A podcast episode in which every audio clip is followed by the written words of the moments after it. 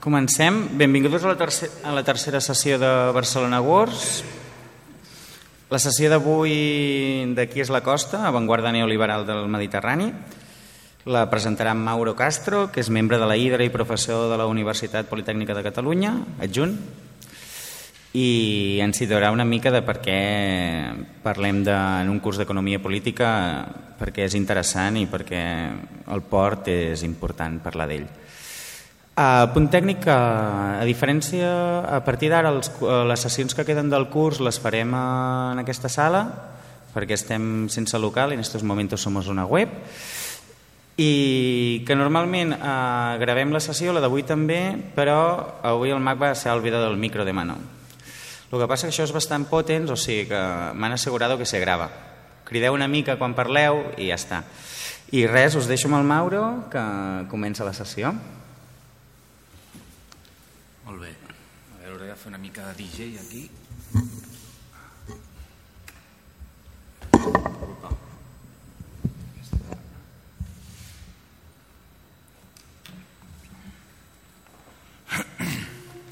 Bueno, en aquesta sala li dona tot un toque més ceremonial, però intentarem seguir amb, amb la dinàmica familiar de quan estàvem en el nostre local.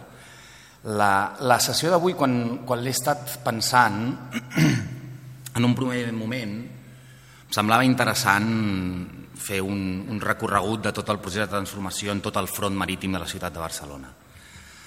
El que passa és que a part de que se m'anava de mare eh, el temps, i avui sí que tinc bastanta intenció de ser bastant rigorós i parlar com a molt 40 minuts per deixar espai al debat, m'ha semblat més interessant hola, centrar-me en el cas de, de l'àrea portuària de Barcelona, la zona del Port Vell,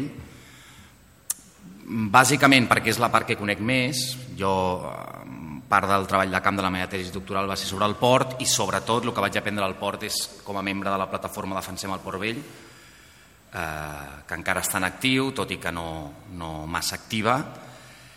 I diguem que tots els coneixements que vam aprendre allà poden ser molt útils per, per obrir un debat sobre, sobre les formes en què s'estan transformant les nostres ciutats. Crec que és interessant parlar del port perquè L'any passat, per aquesta època, més o menys, estàvem fent un, un Nociones Comunes, un curs com aquest, que es deia Quién manda en Barcelona, que era el, el cartell. D'alguna manera haurà un títol i una orientació bastant provocativa perquè acaben d'arribar els governs del canvi a les institucions i, i nosaltres d'alguna manera dèiem, bueno, és veritat que ara ja tenim, podríem dir, los buenos tienen el gobierno eh, institucional, formal, però, però ens semblava important posar el foco a les oligarquies barcelonines, no? situar els principals actors, les maneres com extreien recursos, les xarrets clientelars, les diferents escales on operaven, etc.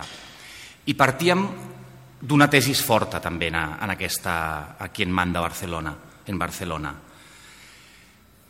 Vèiem que tot i que el poder polític formalment podia estar a les institucions de l'Ajuntament, hi havia certes institucions que operaven d'alguna manera independentment d'aquests governs municipals, que tenien força capacitat d'autonomia i inclús eh, podien arribar a gestionar més recursos que la pròpia administració pública. Una administració pública que cada vegada més, inclús en la llei Montoro, però té molts recursos ja, eh, ja predefinits d'alguna manera en el pressupost i la seva capacitat de fer política eh, discrecional, diguem-ne, cada vegada és més reduïda. En canvi, aquestes entitats veiem que comptaven amb una gran capacitat fiscal, una gran capacitat administrativa, una gran capacitat política al cap i a la fi. Estem parlant d'entitats de, de, i agències o, o, o institucions de propòsit especial que tots coneixem, des de les autoritats portuàries o aeroportuàries, a la Consorci de la Zona Franca, la Fira, eh, Turisme de Barcelona, etc. D'alguna manera, al, al situar el foco en aquestes institucions, no volíem negar eh, el paper de, de lo polític enfront a la llei del mercat, la competència, el, el capital, si vol, el poder del capital, sinó d'alguna manera era situar el foco en com, en el context de neoliberalisme, aquesta paraulota la, la diré bastant eh, al llarg del dia d'avui, espero que no sigui una paraulota buida, que normalment és el que sol passar quan s'utilitza, sinó que, que la pugui dotar de contingut. Amb el neoliberalisme, aquesta vinculació entre política i Estat no, no era tan intel·ligent pensar-la com una contraposició al mercat, sinó que el propi Estat s'havia convertit en una muleta, diguem, no? imprescindible pel bon funcionament del capitalisme urbà. Per tant, intentar entendre o abordar aquest disseny institucional del, del neoliberalisme, que no és algo tan simple com dir, és una mica més sofisticat que dir, per una banda tenim el sector públic, per l'altra tenim les èlits econòmiques, sinó aquesta interrelació ens semblava que era un, un element interessant per abordar les formes com, com es governa, no? les formes diferents de, de govern del neoliberalisme. D'alguna manera podríem veure això i, i, i, i amb, amb casos com el tema del turisme. No? O sigui, eh, queda clar mm, que els moviments socials han aconseguit situar el tema del turisme a l'agenda pública mainstream, per tant, des de fa molts anys que es veia dient des dels espais més de mobilització, però ara hi ha arribat a l'opinió pública que el turisme, més enllà d'un sector econòmic potent, pot arribar a ser un, un problema que té efectes negatius. L'Ajuntament ha declarat d'alguna manera de forma molt explícita eh, que vol controlar aquest eh, turisme. Potser no ha arribat al termes de decreixement turístic, però diguem que inclús aquesta paraula està en boga de tot. Però tot i que hi ha moltes eines per poder fer aquest front a aquest turisme, ens trobem, per exemple, que fins que no controlem dues infraestructures bàsiques, diguem les dues portes d'entrada principals per les quals entren els turistes a la ciutat, una és el Prat, que l'any passat eh, el, ja porta, em sembla que quatre estius seguits superant a, a Barajas a, amb números de passatgers, ja rep quasi 22 milions, 23 milions d'anuals, o el port, l'entrada de port de Creuers és ara mateix la primera del Mediterrani, som el tercer mundial, i Barcelona és pionera i a no ser que s'estableixin mesures, el més probable que passi és que aquesta hegemonia inclús eh, pugui anar creixent. Es dona la paradoxa, eh, quan es parla del front marítim, evidentment sempre ve molt el tema de les Olimpiades, no? que va ser el moment clau on la ciutat d'alguna manera es va obrir al mar i va ser on Barcelona va recuperar el que seria tot el front marítim abans eh, no vivíem d'esquenes al mar perquè evidentment els, els que vivien a les, a les barraques de la platja no eren considerats autèntics barcelonins, per tant, tot el que fos eh, gent normal no, no disfrutava del mar. Es considera que les Olimpiades és el moment en què s'obre el mar. El, el, el, per, per, per veure aquesta interrelació entre el port, en aquest cas, i la bombolla turística que s'ha generat a Barcelona, en el 92 la ciutat no tenia suficient eh, infraestructura hotelera per fer front a, a tota la gent que venia a les Olimpiades. Els atletes estem parlant, ja només la gent que venia de fora. I el que es va tenir que fer és, en tot el moll de la fusta, acomodar una sèrie de creuers que van fer, eh, els més grans us en recordareu, i segurament, van, fer, amb, van, van actuar com hotels no? de, durant els, per tant, trobem una situació on no, en un moment donat al 92 els creuers fan servir de substitutius de la infraestructura turística i avui en dia ja són els responsables de quasi 3 milions de persones anuals que arribin a la ciutat. Diguem que si que no controlem aquestes dos, aquestes dues institucions eh, es, farà, es farà difícil eh, interpretar que només amb el poder del que seria l'Ajuntament entenem com funciona i com opera tota la, la governança urbana de la ciutat de Barcelona. Dit això, eh, em faré un petit excurso històric molt ràpid per després entrar a intentar explicar-vos d'una forma, espero, molt lleugera, però alhora molt certera, a veure si ho aconsegueixo, el funcionament específic d'aquesta estructura del port. I per què aquesta estructura del port, funcionant com funciona, ha, produ ha produït que tota la fatxada marítima de la zona portuària sigui el que és avui en dia. Com sabeu, no, les ciutats als 60 eh, es produeix aquest eh, procés de millora tecnològica, containers, els ports, els centres de les ciutats deixen de ser operatius, el sol és molt car, necessiten més espai, etc. Per tant, hi ha un procés a tots els ports del món de fugir fora de les ciutats. Al fugir fora de les ciutats, el que queda és el port històric, situat al centre, històricament pel comerç havia estat com l'entorn on s'havien generat totes les ciutats portuàries era entorn del seu port, es converteixen en aquestes institucions, aquestes, eh, eh, establim, o sigui, aquest espai físic es queda obsolet. Davant d'això, eh, un dels primers models, això és la, la seu de l'autoritat portuària de Barcelona, es produeix un dels fenòmens de política urbana global eh, tan típic com poden ser pues, les transformacions dels centres històrics o les transformacions dels barris industrials en nous districtes tecnològics. No? A Barcelona tenim el 22 de Roba o la transformació del centre històric, també tenim la transformació del front marítim. És una política que s'ha produït a tot arreu del món. La peculiaritat és que, com ara anirem veient, és una política que miris on miris, tot i que hi ha petites diferències, té uns altíssims nivells de similitud. A tot arreu, d'alguna manera, els fronts marítims en els enclavaments portuaris repeteixen una sèrie de models i una sèrie de, de formes de fer. El cas eh, curiós, eh, l'altre dia el Rubén us parlava de l'empresarialisme urbano, no? el, el, aquest concepte del, del David Harvey, que va escriure a l'any 80 o 79, em sembla, i que és un dels articles més citats de les ciències socials, parlava precisament de moltes de les coses que jo parlaré avui, sobre aquesta forma, aquest canvi en les formes de govern local en, en les ciutats.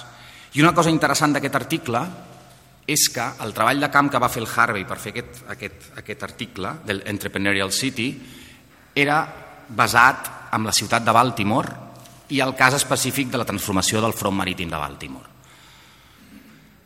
Això és interessant perquè Barcelona, que ha estat una marca diguem, exportada a tot arreu del món, en el front marítim el seu primer procés de transformació va estar molt condicionat per la transformació que va patir aquesta ciutat industrial d'Estats Units.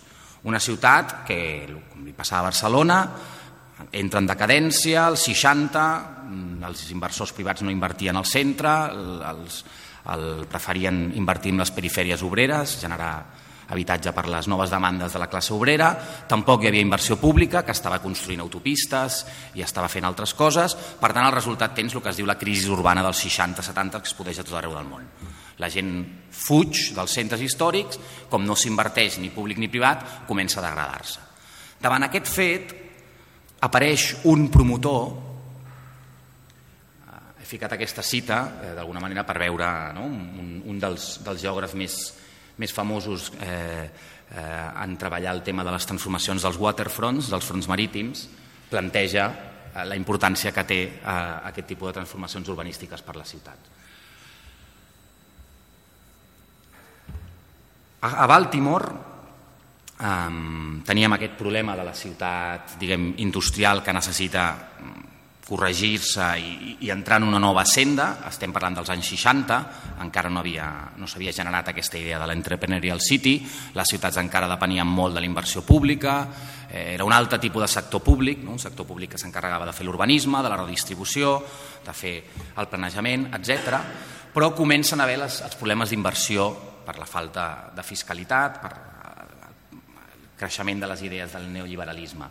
En aquest context apareix un promotor immobiliari que es diu James Rose, que en el seu moment als Estats Units va ser un dels pioners en inventar-se la idea dels centres comercials amb aire condicionat a les perifèries, amb cotxe, eh, com un, un model de consum on tenies d'alguna manera tot per passar-hi un dia, no? no només anar a comprar, sinó que fos un, un way of life, l'American way of life, però ella es dona compte, diu, com puc copiar el mateix model que estic fent servir a les perifèries als centres històrics? Perquè els centres històrics, per una banda, veig que cada vegada més, amb aquest eslògan, Cities are fun, eh, les ciutats i la classe mitja valora l'autenticitat dels centres històrics, dels centres urbans, la classe mitja comença a valorar el, el mar, l'apropament al mar, espais agradables per passejar, el problema que tenia Baltimore és que el centre històric estava amb la gent negra, la gent pobra, i mm, diguem que la classe mitja obviava passar per aquells entorns.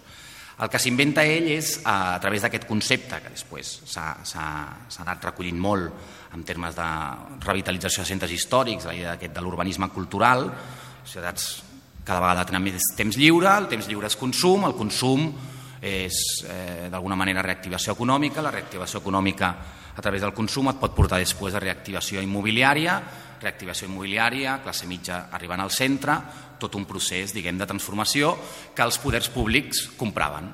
Compraven i els interessava perquè els estava oferint una sortida i una solució per fer que l'històric port tornés a fer la seva funció originària, que era un espai comercial, un espai de comerç. No?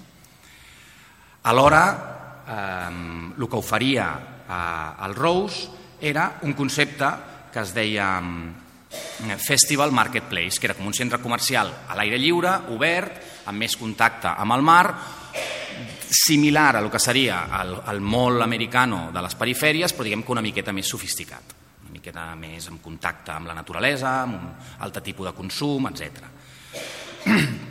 I ofereix eh, al, al centre històric la, la demanda de que li cedeixi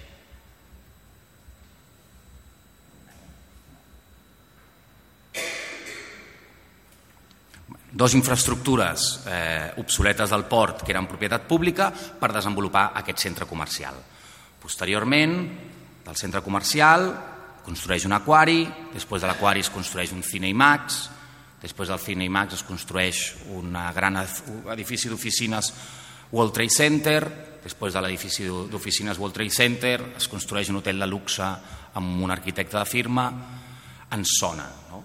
tota aquesta, totes aquestes coses. És exactament el mateix que es va produir a Barcelona. El, el, el mm, Festival Marketplace és el, el Mare Magnum, tenim l'IMAX, tenim l'Aquari. Un copy-paste eh, radical. És curiós perquè un, quan estudia aquestes coses del neoliberalisme, eh, no vol caure mai a dir no, són forces que existeixen i que obliguen a que passi aquestes coses no? i fan que el capital sinó que has d'intentar d'alguna manera pues, bueno, justificar-ho amb una miqueta de, de, de cura. Jo no dic que la tingui, però hi ha hagut un parell o tres de detalls que explicarien d'alguna manera aquest copy-paste tan, tan, tan, tan barruer. No?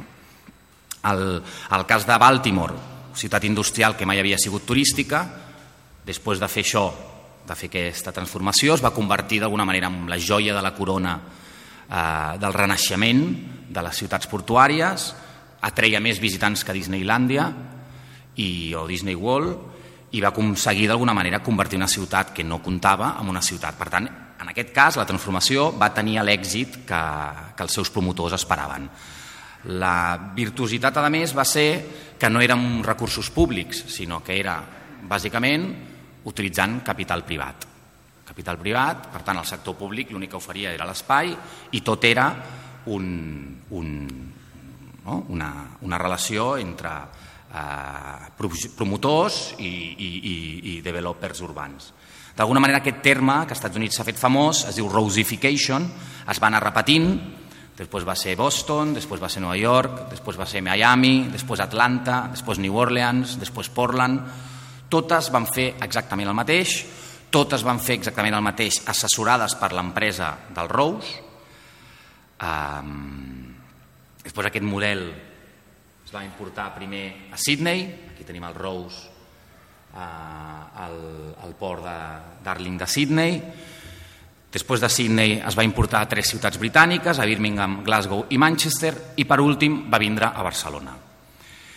A Barcelona és curiós perquè el Maragall havia estat estudiant a, a Baltimore. Per tant, eh, ell, eh, tot i que podia arribar a tenir mm, visions bastant progressistes, segons sembla en aquella època, va quedar bastant fascinat del procés miraculós que havia tingut aquella ciutat i quan va tornar a Barcelona la tenia molt, molt en ment. El, el cas de Barcelona quan es produeix aquest, aquest escenari en el qual el port deixa de ser útil, deixa de ser una frontera que la ciutadania no, no, no, no vol perquè no li permet contacte al mar, eh, d'alguna manera els projectes que hi havia entorn d'aquell eh, i que van arribar a estar aprovats i tot a nivell urbanístic, un era el Peri de la Barceloneta. El Peri són uns projectes de reforma interior que es van fer a diferents barris de Ciutat Vella i que són segurament un dels exemples de l'urbanisme més progressista que, que han existit en aquesta ciutat. Són com, és la, la, la, diguem, la línia progressista del model Barcelona. O sigui, és un model eh, que veu molt de les lluites veïnals que van haver els 70, lluites veïnals que es van oposar frontalment a un projecte especulatiu molt fort que hi havia en tot el front marítim que es deia el Pla de la Ribera, que si a cas després ja entraríem, com a, com a forma de fer front a aquest pla de la Ribera vam fer un contrapla urbanístic i d'aquest contrapla urbanístic, una vegada ja es va entrar les institucions, va sortir aquest PERI, aquest pla d'alguna manera oficial acceptat per l'Ajuntament. I en aquest pla es volia recuperar totes les zones industrials que havien quedat obsoletes, la maquinista, la catalana de gas i el port de Barcelona, tots els tinglados que hi havia en el seu moment, no sé si heu vist fotos antigues, hagués estat bé que n'hagués portat alguna, tot les, el port, per lo que és el passeig del de moll de la Barceloneta, hi havia una porta molt, molt maca i tot de tinglados eh, eh, on, on es guardaven les, les coses portuàries. Pues es volia, com una ciutat vella tenia problemes de colmatació, es volia utilitzar aquell espai per fer espai públic i mantenir els tinglados per fer equipaments culturals, es necessitaven espais, llocs esportius, etc. A banda d'aquest projecte, hi havia un altre projecte per la zona del Moll de la Fusta, del Solà i Morales, bàsicament, també hi havia el, el, bàsicament el Solà i Morales, que plantejava d'alguna manera recuperar el port fent una làmina d'aigua, com una espècie de parc blau, parc urbà blau, mm, en el qual es poguessin fer activitats nàutiques per la ciutadania. Un altre concepte completament diferent a el que al final va acabar sent, que és un projecte marcat únic exclusivament per criteris de rentabilitat econòmica. I això va passar perquè aquell espai del port no depenia de la ciutat de Barcelona, sinó depenia de l'autoritat portuària. Diguem que és un territori que la legislació no és sobirania de l'Ajuntament de Barcelona, sinó que depèn, en aquest cas, d'un ens que es diu autoritat portuària, que el que va veure és tinc una necessitat urbanística, però tinc una necessitat econòmica per estendre'm a Ponent, tinc un sol que no puc vendre perquè és públic o marítim o terrestre, per tant no el puc vendre, només el puc concessionar, els inversors privats no poden fer habitatge perquè als ports d'Espanya no es poden fer habitatge, l'única forma que tinc per atreure els inversors privats és oferir-los el mateix paquet que ha demostrat ser un èxit a ciutats americanes com una espècie de benvenido Mr. Marshall, el Rose i la, i la Rose Corporation van venir a Barcelona i van fer el projecte urbanístic, van desenvolupar el que seria eh, la peça del moll d'Espanya per construir el Mare Magnum, per construir l'IMAX i per construir l'Aquàrium.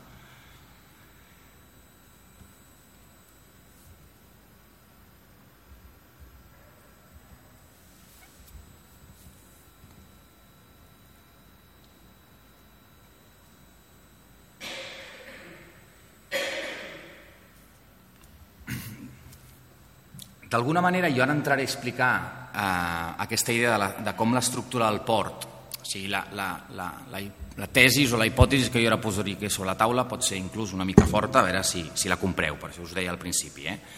Però jo crec que la manera i la naturalesa de l'autoritat portuària és la que acaba condicionant que el port tingui el model urbanístic que té que si us hi fixeu és un model urbanístic que no és gens similar a la resta d'urbanisme mediterrani o, o de Barcelona, tot i que després podem anar a veure, veient com s'ha reproduït una mica la zona del fòrum, diguem que no estàvem acostumats a aquest tipus d'urbanisme. És un urbanisme no és típic de la ciutat compacta, no és un urbanisme dens, no és un urbanisme amb, amb unes peces tipològiques característiques del que es venia fent aquí.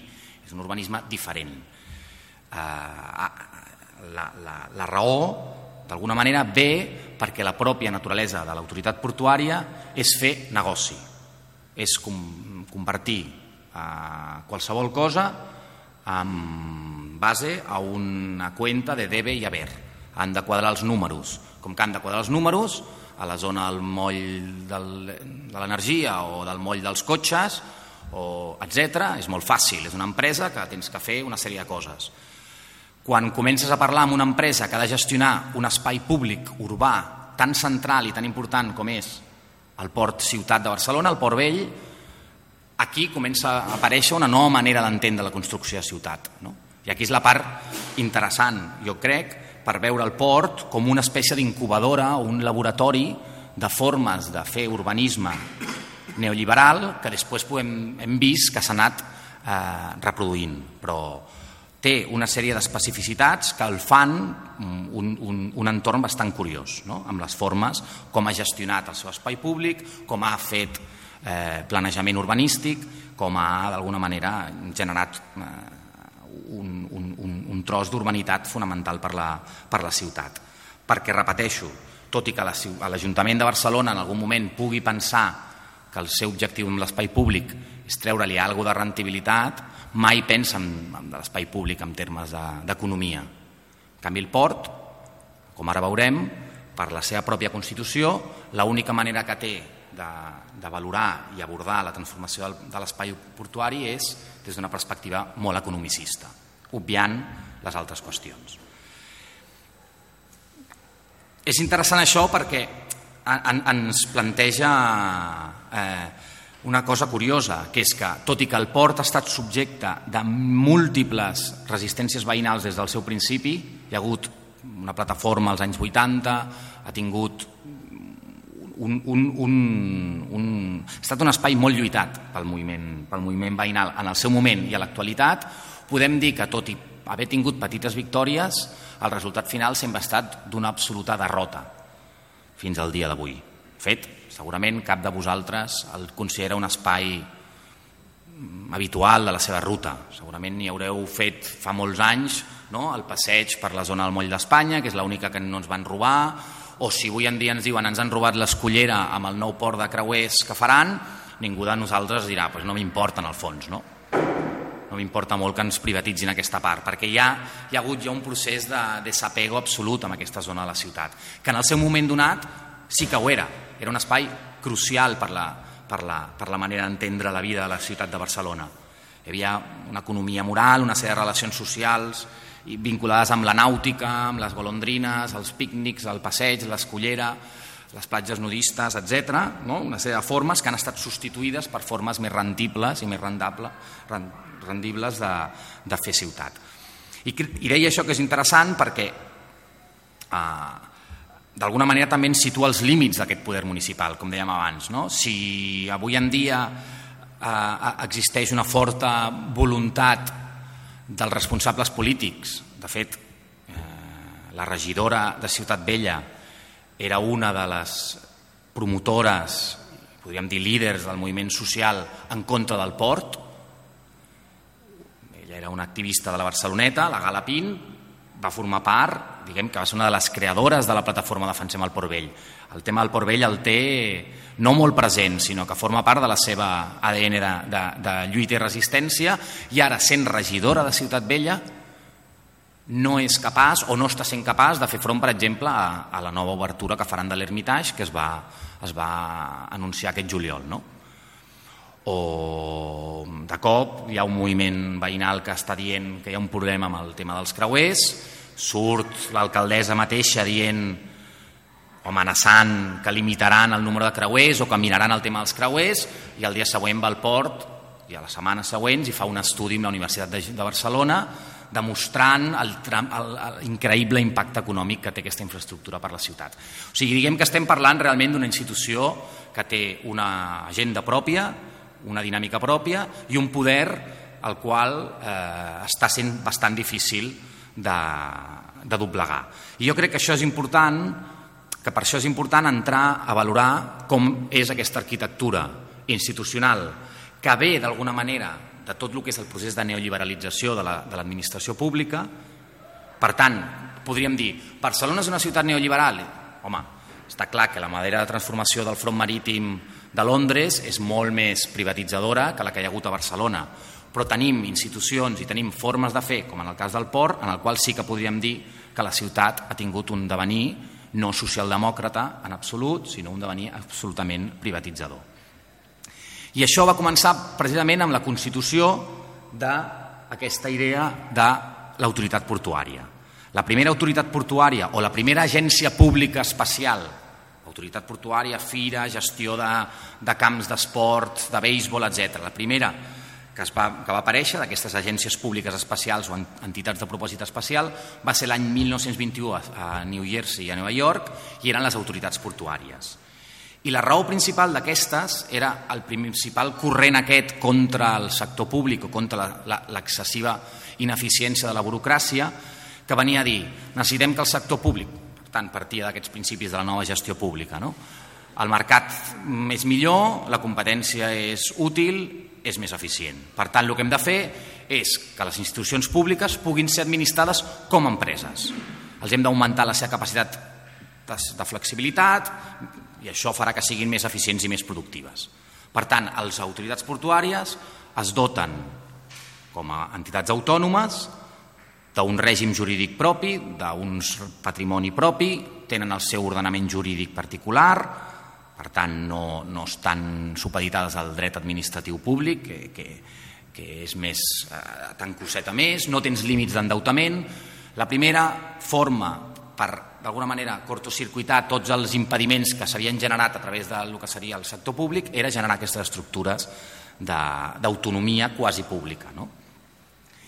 La segona era que aquestes estructures d'autonomia quasi pública actuessin com les empreses. Com fas que actuïn com les empreses? Doncs pues li dius, a partir de demà deixaré de donar diners als ports d'Espanya, no reben diners del sector públic, s'han d'autofinançar.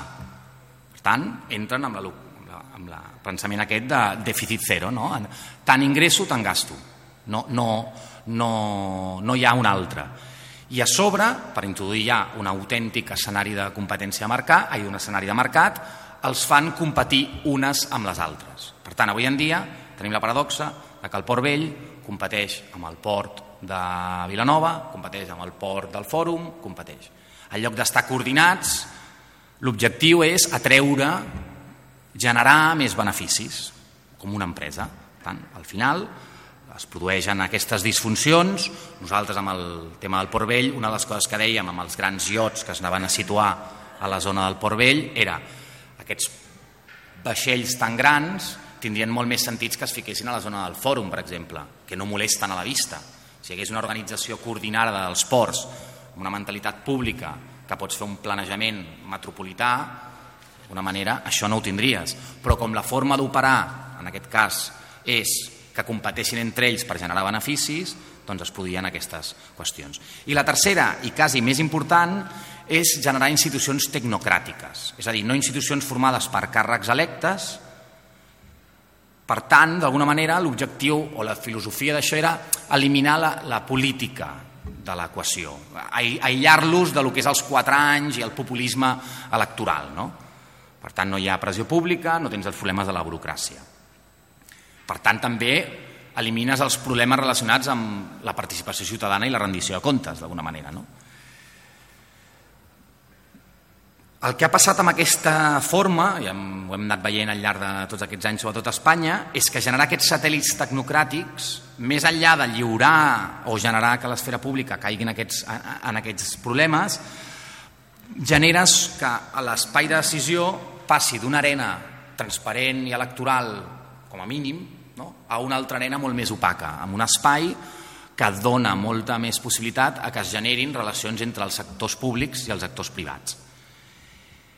Tot passa entre vestidors, eh, els acords d'alguna manera acaben sempre tenint clàusules de confidencialitat, per tant no es poden generar mm, encara que vulguis espais de màxima transferència. Hem passat, molta gent diu, i amb el tema dels grans esdeveniments es veu molt, a un capitalisme concessional, on, per una banda, dius, bueno, la manera que té el sector públic d'influir amb el privat és en el contracte, no?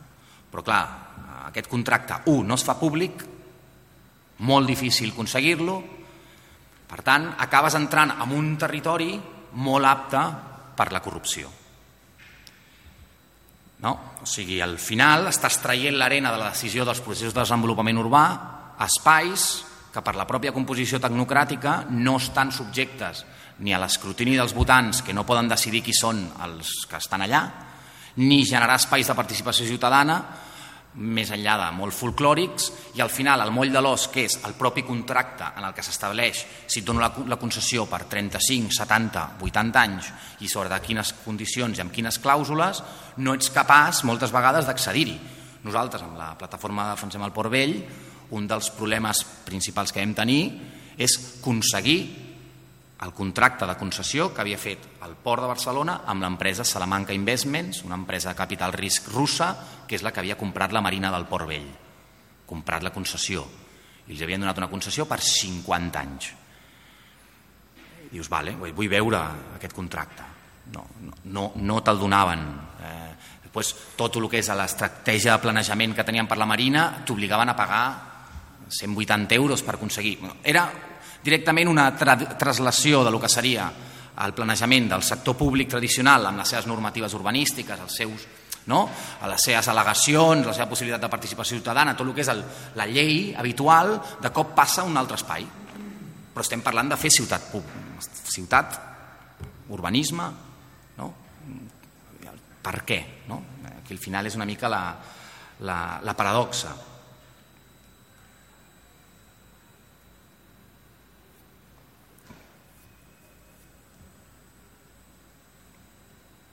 Això evident, bueno, ha portat a molta gent a, a caracteritzar aquests, aquest tipus de, de formes com governs a la sombra, no? aquests espais opacs i aquests circuits tancats a la participació ciutadana que, que en el cas de Barcelona encara era més grotesc perquè no es defensava ni la, ni la part tecnocràtica, perquè el president de l'autoritat portuària és nombrat a dit pel govern de la Generalitat.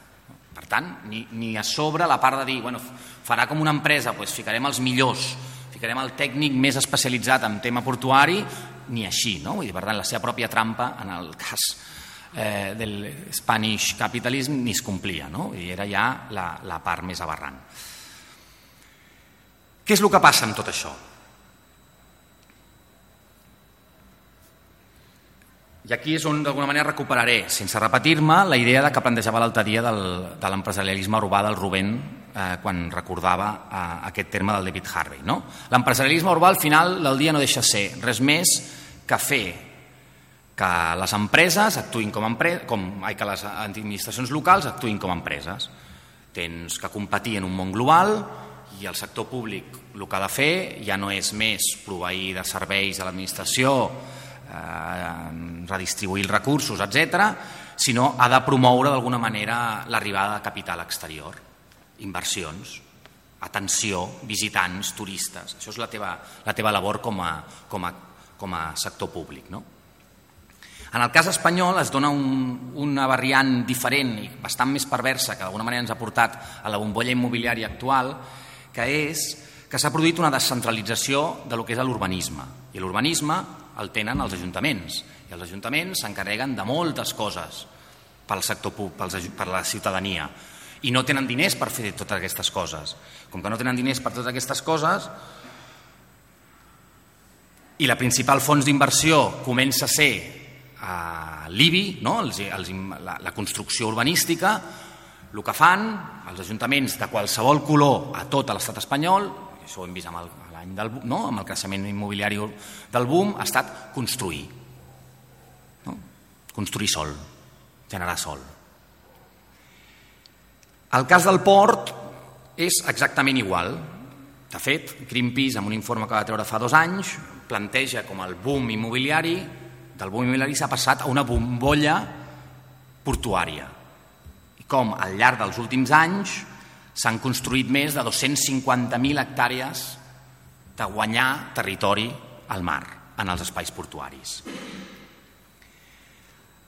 Clar, la situació que passa tant als ports com als aeroports és que converteixes el port i l'aeroport en una empresa, una empresa que ha de fer beneficis i una empresa que deixa de fer només activitats marítimo-portuàries o activitats aeronàutiques per passar a construir i a fer el que faria un promotor immobiliari, perquè tenen espai, no? Tenen recursos urbans, els ports tenen el seu particular, les, els aeroports tenen el seu, i comencen a construir aeroport, a, a, a edificis eh, d'oficines, comencen a construir camps de golf, comencen a construir hotels, comencen a fer desenvolupament urbanístic, però sent ports i aeroports. No?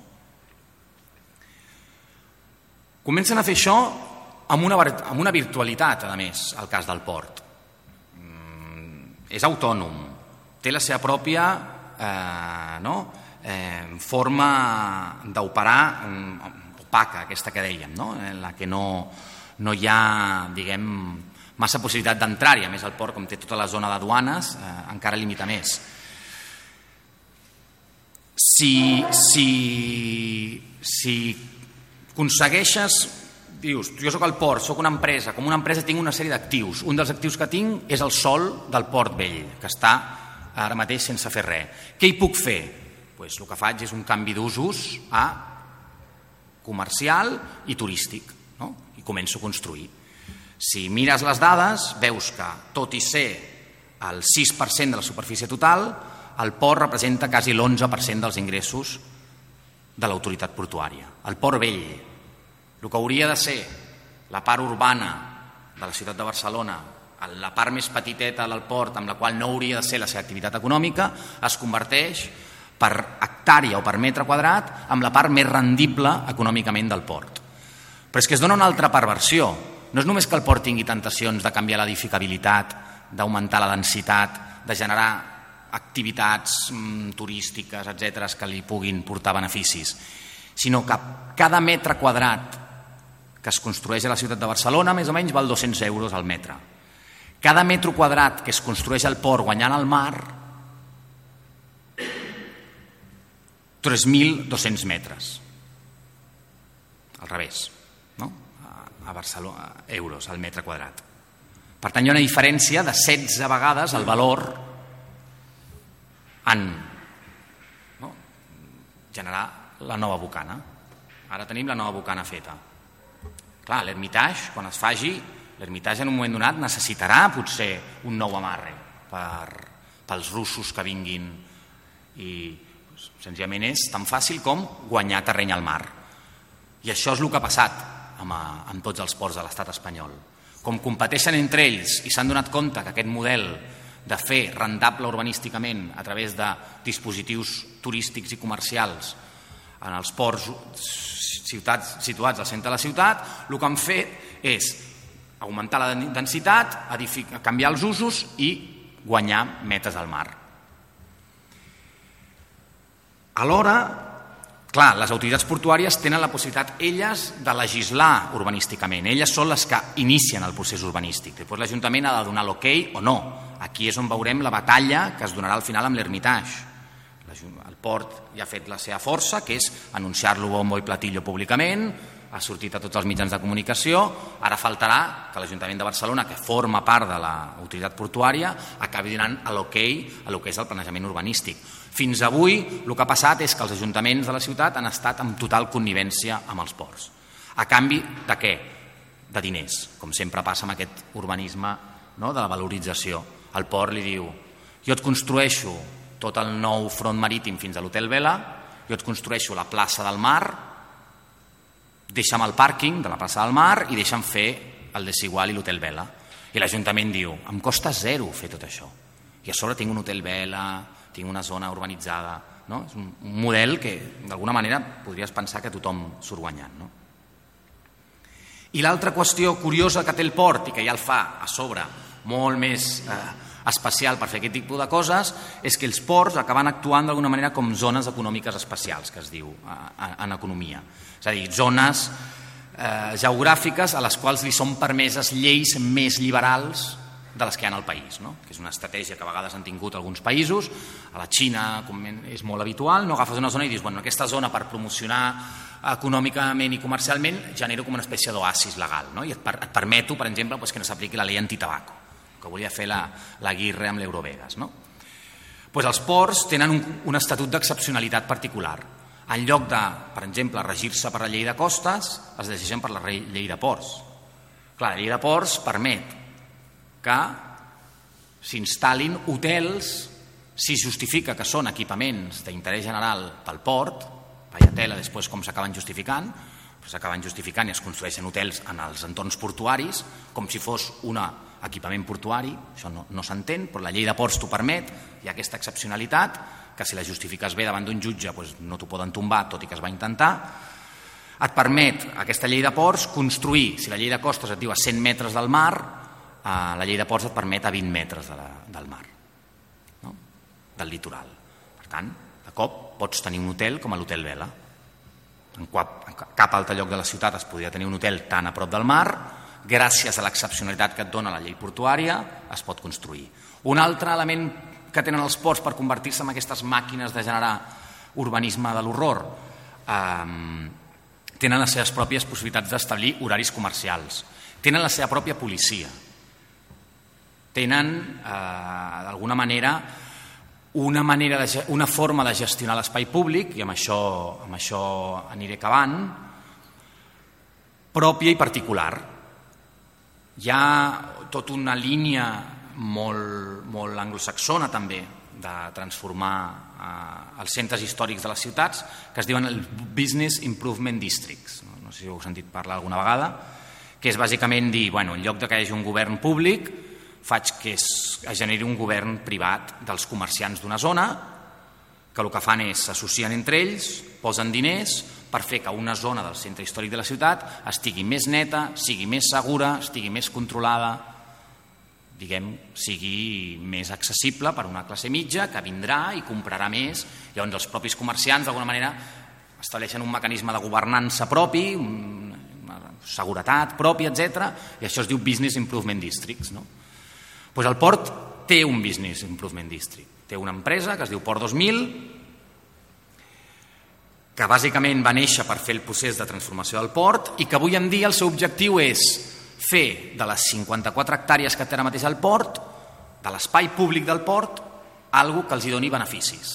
Si has de generar benefici del sector públic, de l'espai públic. Clar, eh,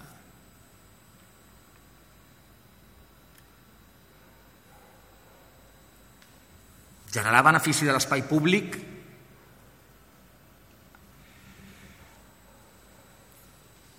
en el fons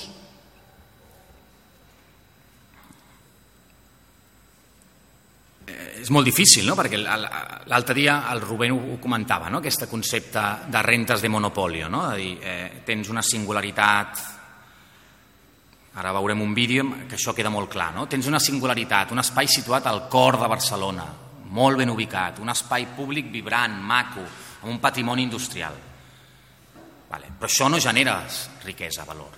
Sí, valor i riquesa social existeix, però d'això no pots fer una mercaderia amb la qual tu extreguis resultats. No? Com ho pots fer per convertir-ho en mercaderia? El problema que té l'espai públic és que és un espai que és públic, per tant és no excluïble, no pots excloure ningú, i és un bé que es diu un bé de mèrit. És un bé que, associat a ell, eh, té una sèrie de beneficis per a la societat més enllà del propi recurs. En aquest cas, doncs, la relacionalitat social, cultural, etc. No? El que has d'aconseguir és fer que aquest recurs sigui escàs, per tant, restringir l'accés. És la manera amb la que pots convertir algo que és accessible i obert a tothom en algo que pugui convertir-se en mercaderia. I això és el que s'ha fet amb els processos d'alguna manera de privatització d'espais que per estatut són patrimoni públic o marítim o terrestre, el més similar a los commons, a lo, a lo comunal que tenim a la legislació espanyola, o sigui, és un recurs que no sol només és públic, té una protecció superior a lo públic, és el mar. Històricament eh, no? és un espai que sempre eh, totes les tradicions mm, legislatives des de l'època romana eh, han tingut el dret a la gent a accedir i a tocar l'aigua del mar. Això és un dret protegit històricament. El patrimoni, el, el, el, el, la, el que seria el límit marítim, doncs el que es fa és oferir en formes de concessions models com el que seria la Marina de luxe. Hi entraré. No? Això, la transformació de la Marina de luxe és generar d'alguna manera un bé públic convertit en un club, un bé club. No? Comercialitzes el bé i el fas accessible només a una gent que té capacitat de pagament, en aquest cas dels amarres, uns amarres que evidentment el preu han pujat moltíssim, seguretat privada, balles, exclusivitat. No? Si, si amb això ja, ja acabaria, si anem veient les diferents fases del Port Vell, per això deia abans que era un, un urbanisme més similar a el que seria el model americà, el primer és el mall, el, no? el, el, aquest marketplace que deia abans. No? O sigui, vols controlar el consum, vols fer que la gent d'alguna manera faci un ús consumista aquell espai, fiques el, el mare magnum amb les seves càmeres de seguretat, els seus centres comercials, ja és un espai públic, diguem, accessible a tothom, però ja et condiciona. Tens la teva pròpia policia, si la lies una mica et treuen fora, els manteros els multen, per exemple, no? L'any passat sortia ja multes eh, específiques que es feien en el port i no es feien a la ciutat de Barcelona, fetes per l'autoritat portuària als consumidors dels manteros. 400 euros. No sé si n'han fet moltes, però és curiós, no? tenen aquesta capacitat. No? De, ells en el seu territori generen les seves pròpies normes i són unes normes molt condicionades perquè volen un tipus de gent que consumeixi, que transiti per l'espai públic, però d'una certa forma. Aquesta empresa el que fa, per exemple, és oferir l'espai públic a empreses perquè fagin eh, pues, entres a la pàgina web de Port 2000 i dels 365 dies de l'any diguem que fan 15 dies de l'any són activitats públiques que ofereix a la ciutat de Barcelona gratis i la resta lloga els espais a privats. A, fo, a jo sé, pues la fira de la nàutica, el circo de no sé què, a les, als xiringuitos, tot, tot el que té l'espai públic al port genera un benefici que al final de l'any, en relació als costos que li costa la seguretat, la policia, el manteniment, evidentment molt més ben il·luminat, molt més net, molt menys insegur, no? Generes un recurs que a més fa que Barcelona, el seu port, tingui quasi 20 milions de visitants a l'any.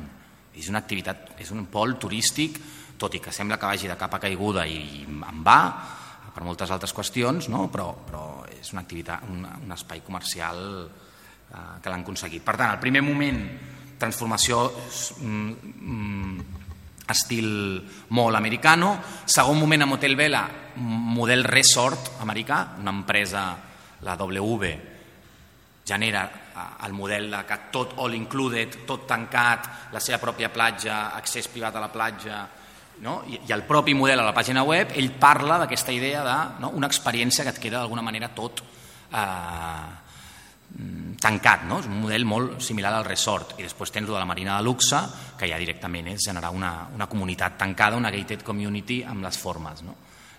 amb el luxe amb, amb, amb l'ostentació que no és típic de la burgesia ni de l'aristocràcia la, catalana no? que aquí s'ha estat sempre més pues has de ser tímid amb la riquesa, no l'has de mostrar.